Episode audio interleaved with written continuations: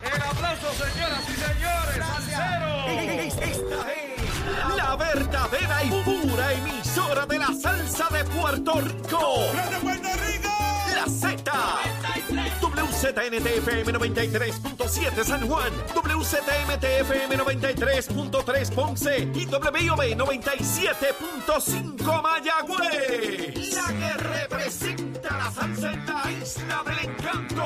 De aquí través de la aplicación La Música Z93. Tu, tu emisora nacional de la salsa. Comenzamos nuestra segunda hora aquí en Nación Z Nacional, mis amigos, a través de Z93, la emisora nacional de la salsa, la aplicación La Música y nuestra página de Facebook de Nación Z. Mire, y vamos a los titulares con Emanuel Pacheco. Buenos días, Puerto Rico. Soy Emanuel Pacheco Rivera informando para Nación Z Nacional en los titulares. Con 48 horas de diferencia, dos hospitales locales han sufrido ataques cibernéticos a sus sistemas, mientras que expertos levantan preocupación sobre la poca información que ha trascendido sobre el alcance real de estos hackeos. Los hospitales afectados fueron el Hospital del Maestro y el Centro Comprensivo del Cáncer de la Universidad de Puerto Rico. Estos dos ataques se suman al resto de dependencias públicas que en el último año han experimentado incursiones ilegales en sus sistemas, incluyendo al Departamento de Hacienda, el Sistema de AutoExpreso, el Senado de Puerto Rico, la Autoridad de Acueductos y Alcantarillados y la Universidad de Puerto Rico.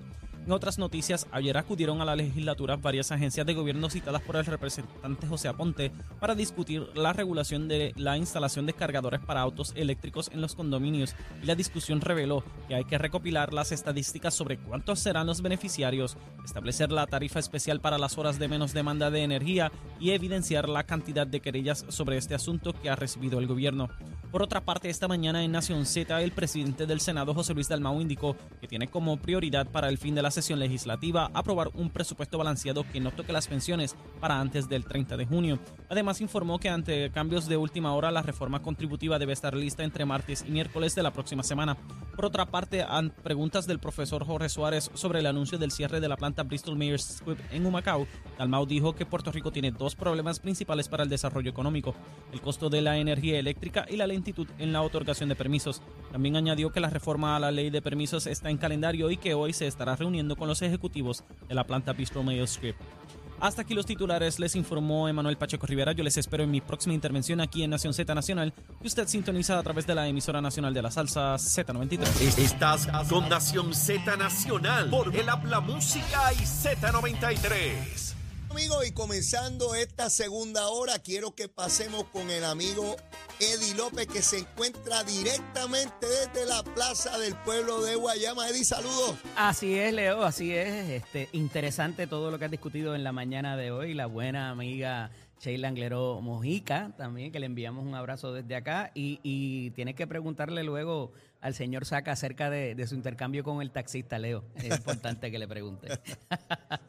Seguro que sí. Mira, pero continuamos acá desde las fiestas de pueblo de Guayama. Acá ya mismo vamos a estar con el alcalde Obraín Vázquez Molina. Aquí hay un montón de cosas pasando a la vez. La, la oferta gastronómica está espectacular. Mucho, mucho, mucho para los niños, para todas las eh, diferentes personas que se den cita acá en la mañana de hoy. Y también mañana, durante el fin de semana, va a haber eh, también artistas, va a haber payasos, va a haber de todo por acá. Así que dense cita acá en la plaza pública del municipio de Guayama. Y Liberty, conectado a tu pueblo y tu amigo y alcalde honorable Obraín Vázquez y Molina, te dan la bienvenida a estas las tradicionales Fiestas de Pueblo de Guayama. Agradecemos el apoyo de Suiza, alimentando el corazón de Puerto Rico, la variedad de frituras Kikwet, el gusto por lo nuestro, Zacató con Zacató y Burger King. Lo prefiero. Y Leo ya con cafecito en mano. Uh. Aquí, ya tú sabes, estamos más adelante que tú. Tremendo, tremendo Eddie López. No Abrazo, te escucho, perder. hermano. Eddie va a tener distintas intervenciones desde allá, desde Guayama, y, y ya mismito va a estar con el alcalde, lo va a entrevistar al honorable Obraín Vázquez Molina, alcalde del pueblo de Guayama. Bueno, y tal como les prometí, tengo aquí en el estudio al presidente de la Junta de Planificación de Puerto Rico, a Julio Lazus. Julio, saludos. Buenos días, Leo, y buenos días a todos los redescuchas. Quise que estuvieses con nosotros porque la Junta de Planificación es una instrumentalidad pública de vital importancia para el desarrollo económico de Puerto Rico, pero no es una entidad mediática, no es una entidad que está haciendo expresiones públicas, sino que es como, es como la universidad del gobierno, es donde se hacen las investigaciones, los estudios, y a la luz de lo que ustedes identifican y consiguen y descubren, es que los gobernantes y el gobierno en sí establece la política pública. Háblame en arroz y habichuela para todos los que nos escuchan. Está escuchando miles de personas en y fuera de Puerto Rico, ¿sabes? Sí, claro. En arroz y habichuela, ¿qué es la Junta de Planificación? Pues Leo, eh, lo ha descrito súper bien. La Junta de Planificación es la inteligencia del gobierno. Eh, es precisamente en la Junta se crea, ¿verdad? Y los planificadores somos entes eh, de asesoramiento para que se tomen las mejores decisiones basadas en la mejor información disponible y el mejor análisis posible. Esa es la función de la Junta de Planificación y de los planificadores. La Junta, eh, cuando uno lee la Ley 75 de 1975, que crea la Ley Orgánica de la Junta de Planificación, precisamente eso es lo que expresa, que se guíe de manera integral el desarrollo socioeconómico, el, desa- el desarrollo social, económico y el desarrollo eh, físico, ¿verdad? Que en más reciente se le conoce como el desarrollo urbano, eh, de, manera integra de manera integral e integrada para que se tomen las mejores decisiones basadas en la sociedad, que es lo que finalmente se busca. Eh, y tenemos múltiples cosas que, que trabajamos. Entre eso que usted estaba mencionando, sí trabajamos en el aspecto económico. no, no, no me diga usted que me hace sentir viejito, dime tú. Entre. Muy bien. Entre eso que usted que tú mencionas que estábamos trabajando, que trabajamos, el aspecto económico, también trabajamos lo social. Recientemente hicimos un, un estudio sobre eh, lo que tenía que ver el impacto del COVID, entre otras cosas que, que nos ordenó la, la legislatura y como parte de la administración. Pero eh, también en, hace unas semanas atrás dimos una noticia importantísima y Sí. es que el crecimiento económico de Puerto Rico eh, creció en el año fiscal 2021 en 3.7. Eso se llega, ese número se llega a base de lo que se- conoce como el cuadre de las cuentas sociales. Cuánto gastó la gente, cuánto se consumió, todo ese tipo de análisis es el que, es el que hace la Junta de Planificación. Déjame interrumpirte ahí. Podría una persona decir, bueno, cada gobierno designa a las personas que van a ocupar la Junta de Planificación y van a lanzar unos números ahí que yo no tengo por qué creer. Pregunto, la metodología, la manera en que se llega a esos números, ¿es arbitraria, caprichosa, depende de los que estén sentados allí o es algo que se viene haciendo a través del tiempo? Buenísima la pregunta. La- las personas que están trabajando el tema de las proyecciones económicas Sí. y lo que es el cuadre de las cuentas sociales son los mismos que los han trabajado por los pasados 20, 20 y pico de años. Y la metodología es la misma, Y la, la- manera de hacerlo. Y la manera de hacerlo es la misma. no, no ha cambiado porque hay un gobernador de un partido o de otro, es lo mismo. no cambia porque hay un gobernador de un partido o de otro. De hecho, tan reciente, la, la metodología es una, es una reciente, se hizo en conjunto con el gobierno federal Ajá. y se comenzó en el año 2016 y se finalizó en el 2018.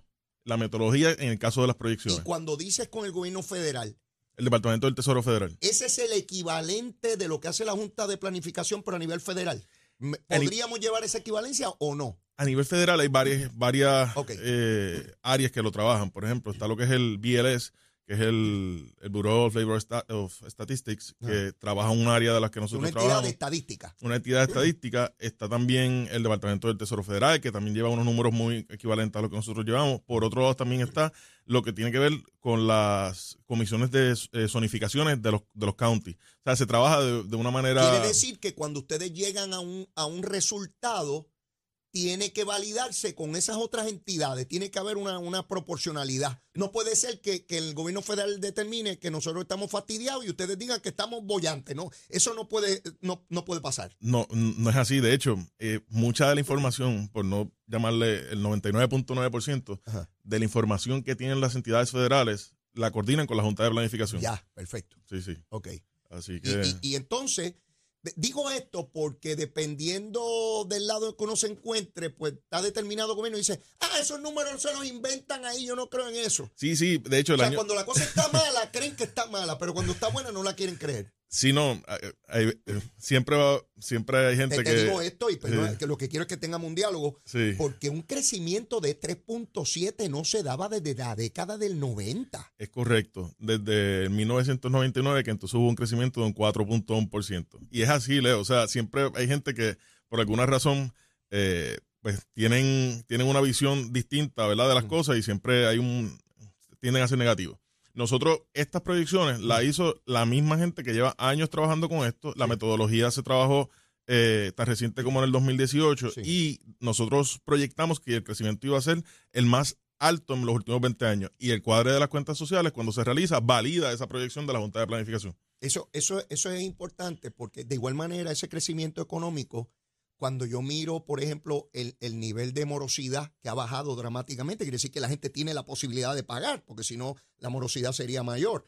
Cuando veo la venta de vehículos, cuando veo eh, el turismo, o sea, se va validando incluso con los estudios que hacen entidades privadas diciendo sobre el crecimiento económico, pues unas cosas va- se validan con otras, ¿no? Es correcto. Eh, de hecho, en, en ese año fiscal, el consumo personal creció 8.5%. Dentro de eso hay tres renglones que fueron eh, renglones manifiestos, como son el, el- los productos duraderos, creció un 3.9, los no duraderos crecieron Que, que es un 4.3, producto duradero. que dura más de un año, eh, li- literalmente. Ah, ok. o sea, ese, ese es el eso- parámetro. ese es el parámetro. Si dura más de un año, ok. Correcto. Y también creció la, lo que son los servicios, que hicieron 15.9%. Y, y definitivamente que es así. Los autónomos hemos visto, todos conocemos a alguien que ha montado su negocio, ha estado trabajando algo, algo desde la casa y, y se valida Mm. ese eso que, que también ve la gente. Y creció un 15.9, que no se veía hace mucho tiempo también. Una vez ustedes hacen toda ese esos son eh, la información, los datos, lo que está corroborado, lo que no se presta a otra interpretación. Entonces vienen los funcionarios que toman esa data para establecer su política pública. Sí, y, y, y ¿por qué es integral la Junta de Planificación? Porque esta data también se mezcla y se analiza conjunto con lo que son los planes que trabaja la Junta de Planificación. Ajá. Hay dos instrumentos rectores o dos planes rectores que son el Plan Integral de Desarrollo Estratégico Sostenible, lo que se conoce como el PIDE, y Es esta- un nombre grandísimo. ¿Qué hace eso? eso es lo que dice, es lo que establece son tú es sabes, correcto, es un sí. lo que establece son las estrategias del gobierno Ajá. para atender lo que es el desarrollo de Puerto Rico en los tres ámbitos, social, económico y físico. Ok, ahora. Y siempre, y lo contempla el PIDE, que se evalúen los, los asuntos ambientales, o sea, que se tenga eso muy presente. Ok. Y también está otro, otro instrumento rector, que es el plan de uso de terreno, que también es parte de, de lo, de, lo, de, lo, de lo que hace la Junta de E- Planificación. Ese crea más controversia y es más público si se va a construir ahí, si no se puede construir ahí, si es la playa, sí. si, si es zona este, contaminada, este, si hay mangle, toda esa cosa. Que- Queda, sí, porque es el que establece cuáles van a ser las clasificaciones. O sea, si va a ser suelo rústico eh, protegido, especialmente protegido, si van a ser suelo urbano. O sea, en, en Arroyo Bichuela si hay unas designaciones que se les van a preservar o si se van a utilizar para, para urbanizarla, Si yo para desarrollarla. o no puedo construir ahí. si yo puedo construir ahí, no puedo como eso. Es correcto, sí. Y si esto lo vamos a reservar y ahí nadie puede construir nunca. Es correcto. De hecho, el Código Municipal establece que lo que son designaciones como suelo rústico especialmente protegido no se puede urbanizar, o sea, no se puede construir allí. Ok. Eh, te digo que esa es la más controversia que crea, porque hay sectores o grupos o ciudadanos que dicen, mire, eso nos crea un problema, y entonces hay que ir donde usted decir cómo está clasificado ese terreno. Correcto, pero ese análisis va en conjunto con el económico, Ajá. porque ambas cosas se atan. Ok. Ambas cosas se atan. Si se va, si eh, eh, a la hora de hacer el plan de uso de terreno, se ve los aspectos económicos también y los aspectos sociales. O sea, si hay mayor eh, necesidad de expansión territorial por un asunto de que crece la población, por un asunto de que eh, hay una política pública de, de- de expansión territorial. Ustedes establecen el fino balance entre esos dos intereses, entre el preservar eh, terrenos, pero a la misma vez el desarrollo económico. ¿Cómo, Es- cómo- cómo- crear un balance ahí? Es correcto. Eh, eh, Pues ahí entra un correcto. elemento discrecional donde eh, tú puedes tener una opinión y yo otra, o no. entra, entra eso. Por eso es que se crea entonces una junta de planificación donde hay varios agentes que pueden aportar a esa, a esa toma de decisiones. También esto es en conjunto con la ley 416, que es la ley de política pública ambiental, ¿verdad? Que, que, que también evalúa lo que son esos aspectos ambientales en términos de, del el impacto que puede tener determinada acción eh, sobre eh, las acciones que se, que se hagan, construcciones, eh, permisos. De hecho, aprovecho, no, la Junta de Planificación no da permiso. Todo el mundo nos dice, ah, no, porque ustedes que no me han dado permiso, que me lo dieron, que ¿Quién da permiso? Da- en el marco regulatorio establece que la Oficina de Gerencia de Permisos, la OCPE, es la que da permiso. Así también como los municipios autónomos con jerarquía y transferencias de delegaciones. Que Quiere decir que ustedes hacen los estudios y dicen, aquí se puede construir, pero yo no te doy el permiso. Ve allá a la oficina de permiso. Es correcto. Y ellos son los que hacen el análisis basados en la regulación que hace la Junta de Planificación y ellos determinan y toman esa determinación de si procede o no el permiso. La reglamentación sobre cómo se dan los permisos, usted no entra en eso. La reglamentación la hace la Junta y la adjudicación en términos del permiso, si procede o no, la hacen entonces la Oficina de Gerencia de Permiso y los municipios autónomos. Ah, pues hay una etapa donde ustedes sí intervienen con permiso. En el marco la concepción de cómo se otorga el permiso, qué pasos hay que dar, Es correcto. que- cuáles son los requisitos requisitos, eso sí lo determinan ustedes. ¿Cuáles son los requisitos? Que de hecho, Pero quien, quien decide si se cumplió o no y los pasos que hay que dar es la oficina. es la oficina de permiso, Ok, sí. ahora sí. Sí, es correcto. Eso es bien importante que lo tengamos claro, porque vamos a decirle a, a Jesús Lazus, "Mi- mira, diste A un Julio, permiso Julio. allí, Julio, perdón, Sí. Julio. Este, y Julio dice, sí, yo no, yo no doy permiso, yo, yo no doy permiso. Eso es bien importante porque escucho incluso personas de los medios de comunicación mezclando una cosa con otra, que la así. Junta dio tal permiso. Sí, eso ocurre constantemente. ¿Cuál es la relación entre la entidad de permiso y ustedes? ¿En algún momento se comunican o no? Sí, sí, trabajamos en conjunto. De hecho, la ley eh, de reforma de permiso establece que cuando se hace el, el reglamento Sí. que rige estos procesos, eh, es en conjunto con la Oficina de Gerencia de Permisos y con las entidades gubernamentales concernidas, la Autoridad de Carretera, el Departamento de Recursos Naturales, entre el Instituto de Cultura Puertorriqueña, entre otras eh, casi 30 entidades que intervienen en este proceso. Las agencias de gobierno, aquellas que tienen alguna, que hay overlapping, que hay interrelación con ustedes, ¿le consultan sobre la data que ustedes tienen para ellos tomar determinaciones en las agencias? Mucha de la data, la Junta es el repositorio de esa data. La Junta se la pide a, a- a las otras entidades. Y si cuando... Ah, funciona al revés. Eh, sí. Ustedes le piden al Departamento de la Familia, Desarrollo Económico, Dame información. dame esta información, Es dame correcto. aquella. Así Y mismo. entonces ustedes, toda esa información que está parcelada, que está segmentada allá afuera, ustedes la reúnen toda y la estudian. y Así el- funciona. así mismo es.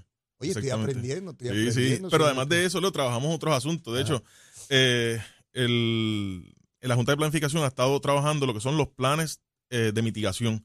Eso es un plan que en Arroyo Bicho lo que busca es reducir riesgos naturales. Ajá. Entiéndase, eh, por ejemplo, eh, reducir la erosión costera, Sí. eh, eh, que se atienda, no, no reducir lo- los peligros naturales, sino que se atienda el efecto que pueden tener esos peligros naturales. Porque nosotros no vamos a controlar, evidentemente, que venga o no un huracán, pero podemos sí mitigar los efectos que vaya a tener ese huracán. Así que tanto la erosión costera, las inundaciones, eh, lo que es el, eh, las altas temperaturas que estamos viendo, se está evaluando dentro de un programa que tiene la Junta de Planificación a través de un programa de FEMA, que de hecho usted hablaba ahorita que, que, que FEMA eh, es, un, un punto bien importante en Puerto Rico, pues sí. La Junta de Planificación está llevando este proyecto con 73 municipios, le ha hecho, ha intervenido ha, ha realizado el plan de 73 municipios o revisado de 73 municipios. Cinco lo hicieron por su cuenta y 73 lo está haciendo la Junta. De esos 73, tenemos 10 que está bajo la revisión eh, de la Agencia Federal de Manejo de Emergencia. Y ese plan es importantísimo porque es el que establece cómo se va a atender el riesgo particular de cada municipio. El riesgo de la Junta no necesariamente el riesgo eh, de Fajardo. Sí, que, que, que esa, esa planificación local se da a través de estos planes de mitigación. Eh, otro punto bien importante con relación a los planes de mitigación es que es un requisito federal para poder eh, recibir las ayudas federales que puedan recibir los municipios. Tú, tú me hablas, eh, Julio, de la mitigación. ¿Siempre fue así desde que se creó la Junta de Planificación o eso es una vertiente nueva en virtud de, de- de lo que nos ha venido ocurriendo con los huracanes? es una vertiente nueva que se desarrolla a base de una propuesta federal que recibe la Junta de, que aplique y recibe la Junta de Planificación para atender ese tema. Cuando viene el huracán eh, María Ajá. e Irma, los municipios, muchos de ellos no tenían sus planes de mitigación al día. Ok. Y eso lo identificó el gobierno federal y el gobierno federal dijo, bueno, pues entonces déjame poner recursos en este lugar, en, en este, en esta vía Mm. para, para que esto se atienda. La Junta de Planificación lo aplica y ahí es que nosotros podemos, nos dan una subvención de millonaria de tres pun- de 4 millones, más o menos, 4 punto algo millones, y para ese trabajo. Y es lo que hemos estado ¿Y quién realizando. hace ese trabajo? ¿Un personal nuevo que se reclutó para esos efectos o ya había un personal que podía... Un personal nuevo que se reclutó para esos efectos, planificadores, analistas de planificación, auxiliares en planificación y ¿Cuánta gente hay en la Junta? ¿Cuánta gente trabaja allí? Eh, permanentes tenemos alrededor de 150 empleados. A través de proyectos transitorios tenemos unos 220 empleados. O sea que si sumamos unos 370 Y la empleados. mayoría son planificadores. La mayoría de los, de los... Todo el mundo está relacionado, ¿verdad? En, en- en la Junta de Planificación Sí. a- a- al tema de la planificación. Eh, planificadores licenciados como tal, no necesariamente todos son, todos son planificadores, pero sí son gente que son, como dicen, duchos en la materia Ajá. y que tienen mucha experiencia eh, a través de los años. La, la profesión del planificador es una profesión también reciente, o sea, desde los años 90 es que se viene con esta profesión, 96. Sí, para- sí. Así que eh, es una, una profesión bien, bien reciente acá en Puerto Eh, Veo Rico. que tiene que haber personas de, de múltiples disciplinas por- para entender eh, Sí. la complejidad de, de aspectos que, que- que- que son distintos, que, que no tienen relación unos con otros, para entonces ustedes hacer el estudio final. Los municipios, los municipios, ¿cuánto piden, cuánto participan, cuánto le exigen a la Junta para la toma de determinaciones que ellos tienen que hacer? Los municipios en Puerto Rico, el, el, como está establecido el proceso, Ajá. es que cada municipio tiene su plan de ordenación territorial. Sí.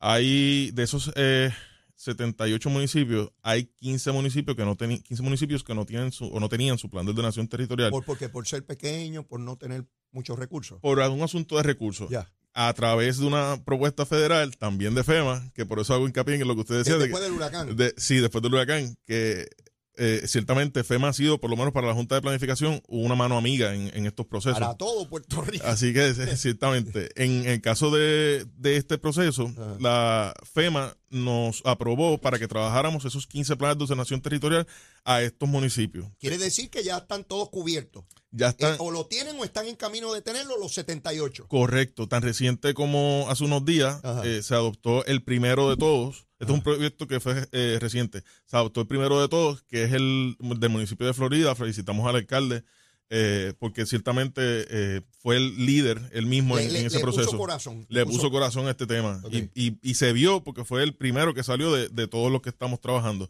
También el alcalde de Utuado, que son Bien. municipios importantísimos. O sea, son municipios que... Utuado que tiene que sufre tanto con lluvias y verdad la situación de sus terrenos deslizamientos los ríos eh, de las zonas que más sufren aquí cuando hay lluvias La, la ventaja de haber trabajado previamente los planes de mitigación en- Mm. para este proyecto, este otro proyecto de los planes de ordenación, Ajá, es que ya tenemos la información de los planes de mitigación.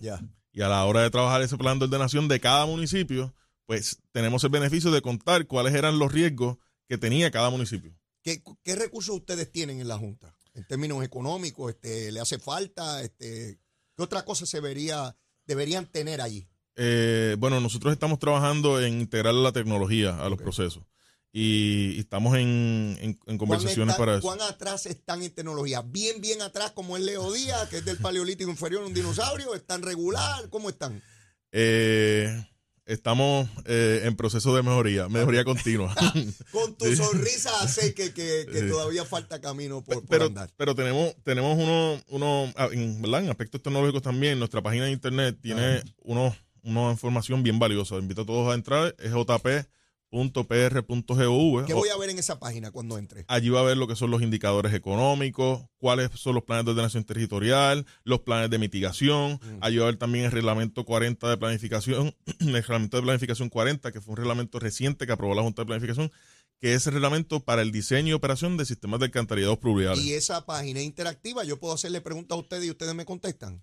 Tenemos un correo electrónico donde sí las puede, las puede enviar, que es comentariosjp arroba jp.pr.gov. Yo vivo en un lugar para dar tu... Perdóname, repítelo, que te interrumpí. Eh, comentariosjp arroba jp.pr.gov. Yo vivo en un lugar que me preocupa porque se inunda, porque pueden haber problemas. Yo puedo a través de esa página, en esa dirección de correo electrónico, hacerle la pregunta. Mire, yo vivo aquí, ¿a qué yo estoy sujeto en caso de esto, tal o cual cosa? ¿Eso puede ocurrir? Eso puede ocurrir, pero qué bueno que hace esa pregunta en este proceso. Ajá. La Junta de Planificación, en coordinación con la Agencia Federal de Manejo de Emergencia, Ajá. también está trabajando lo que son la revisión a los mapas de inundación, a los mapas de, inunda- de inundabilidad. Estos mapas en Arroyo Bichola son los mapas que dicen esta área, basado en la experiencia que tenemos o, o- o que se prevé, se va a inundar o se ha inundado. Y hay que estarlo revisando porque de momento se inundó algo que no se inundaba antes. Es así. Y- de hecho, después de María, la Junta de Planificación, en coordinación con FEMA, acordaron la revisión a estos planes. Estos planes los trabaja la Agencia Federal de Manejo de Emergencia, finalmente los adopta la Junta, pero los trabaja la Agencia Federal de Manejo de Emergencia. En este proceso, primero hubo unas reuniones comunitarias, hace unos, unos, eh, en abril de este año, entre Sí. marzo y abril de este año, hubo unas reuniones comunitarias con distintos, en distintos municipios, en seis puntos de la isla, donde se recogió el insumo de la gente. Porque donde mejor se- el mejor insumo técnico Sí, es la gente que sabe es si la se gente que inundó o sabe no. si se inundó o no, así mismo. Llevo 60 años viviendo aquí, esto nunca se ha inundado. Correcto. Y esa quebrada sube un chipito, pero más nada. Y, y es interesante, Leo, porque hubo áreas, por ejemplo en María, en, en, en Fiona, Ajá. que por años no se habían inundado. Pero hubo otras que en Irma se inundaron y que, y que cuando vino eh, Fiona no, No se, inundaron. no se inundaron. Así que esa es la importancia de la revisión y siempre invitamos, esta Junta de Planificación siempre invita a la gente que participa de los procesos. Queremos que la planificación se dé a través del modelo de planificación participativa. Eh, para nosotros es bien, es bien importante ese insumo de la gente. Perfecto, excelente. Julio Lazus, presidente de la Junta de Planificación. Sí. No me puedo ir sin enviarle un saludo a mis señores padres que no, no se pierden este programa. Anda, anda. Y eh, también tiene una fanática eh, férrea, que es la licenciada Blanche González, que ella todo el tiempo la está escuchando usted, una, una ayudante especial de la Junta de Planificación. Y a alguien que usted conoce que me dijo, envíale un abrazo grandísimo, que es la planificadora Rebeca Rivera Torres. Ah, Rebeca, ella, es la mi gran vicepresi- amiga. ella es la vicepresidenta de la Junta Sí, de Planificación. en el cutis para todos, Rebeca. Hace mucho tiempo no- una profesional de primer orden. Así. del primer orden. A todos ellos mi abrazo y, y- y gracias, Julio, por haber estado aquí. Ya te invitaré una próxima vez para seguir hablando de la Junta de Planificación. Estaremos aquí. ¿Cómo no? Gracias. Bueno, mis amigos, vamos a pasar con Eddie López, que está allá en la plaza de Guayama. Eddie, adelante. Dímelo, dímelo, dímelo. Estamos por aquí ya eh, en el café está a mitad, Leo. Ya Estamos Chicos, no siga, no siga con esa cosa. Yo no tengo café aquí. Deja eso ya. Eso es bullying, eso es bullying. Ya tú sabes, pero mira, Liberty conectando a tu pueblo y tu amigo el alcalde honorable Obraín Vázquez Molina, que va a estar con nosotros ya mismito por ahí, está haciendo las rondas de rigor en la mañana.